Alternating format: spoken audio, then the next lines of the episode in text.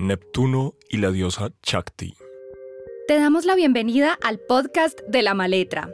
En este nuevo conjunto de episodios leemos los astros desde el mito, la poesía y las teorías.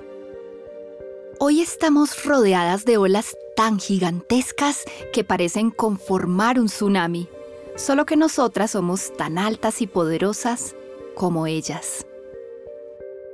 Ahí estaba el mar, la más ininteligible de las existencias no humanas. Y allí estaba la mujer, de pie, el más ininteligible de los seres vivos. El día que el ser humano se hizo una pregunta sobre sí mismo, entonces se convirtió en el más ininteligible de los seres por donde circulaba sangre. Clarice Lispector, Aprendizaje o el libro de los placeres. En Neptuno los colores son como diamantes y la realidad se desdibuja con la fantasía. No recordamos si todo es sueño o es infancia. En la mitología hindú, Shakti personifica a todas las diosas. Su nombre se puede identificar como fuerza habilitadora. Puede adoptar cientos de formas diferentes y está reconocida como el principio integrado de las energías masculina y femenina.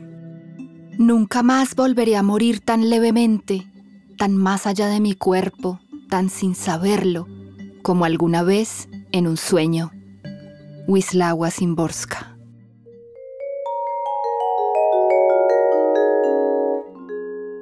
Nube de palabras. Ilusión. Trascendencia. Símbolo. Espiritualidad. Imaginación. Idealismo. Sutileza. Imagen. Intangibilidad. Invisibilidad. Infinito. Dispositivo. Ficción. Inmaterialidad. Intemporalidad. Reflexión. Fantasía. Devolución. Misticismo.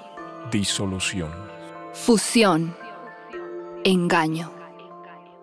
El descubrimiento de Neptuno en 1846 se dio en medio de un fortalecimiento de la espiritualidad, el surgimiento de ideologías utópicas y de perspectivas más humanitarias. También coincidió con el surgimiento de la fotografía y los pinares de la cinematografía, la enfermería moderna, el uso ocasional de drogas psicoactivas en el ambiente bohemio europeo y la fundación de la Cruz Roja Internacional.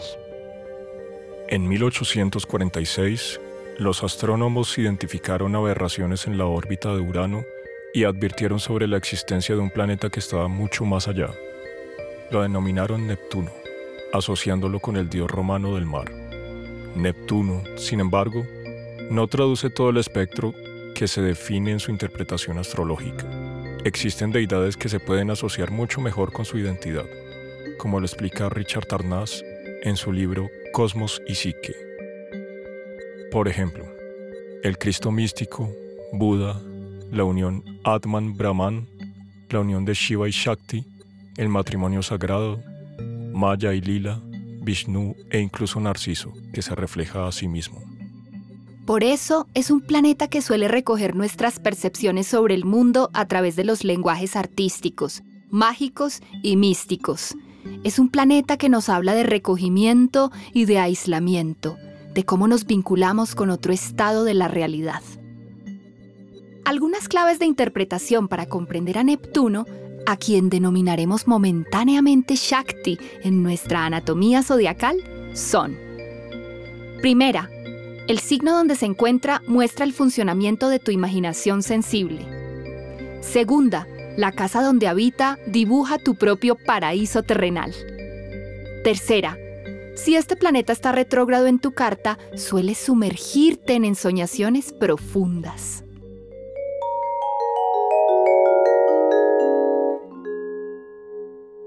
Este podcast ha sido creado por la Escuela de Astrología La Maletra Voces Juan Serrano y María Antonia León. Música Caterine Ortega. Postproducción de sonido Audio for Media. Neptuno tarda 165 años terrestres en darle toda una vuelta al zodiaco, lo que significa que nunca experimentaremos un retorno de Neptuno mientras estemos con vida.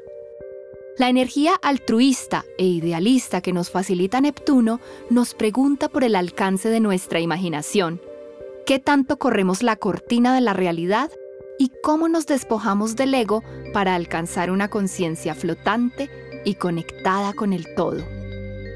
No emerjas, Edén. Quédate en las bocas de los perdidos que te sueñan. Paul